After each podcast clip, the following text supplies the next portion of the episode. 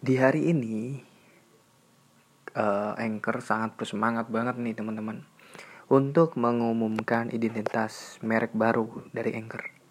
Jadi untuk pertama kali Anchor memperkenalkan diri di tahun 2015 sebagai uh, aplikasi dengan cara termudah membuat podcast. Saat itu baru memulai sebagai startup kecil.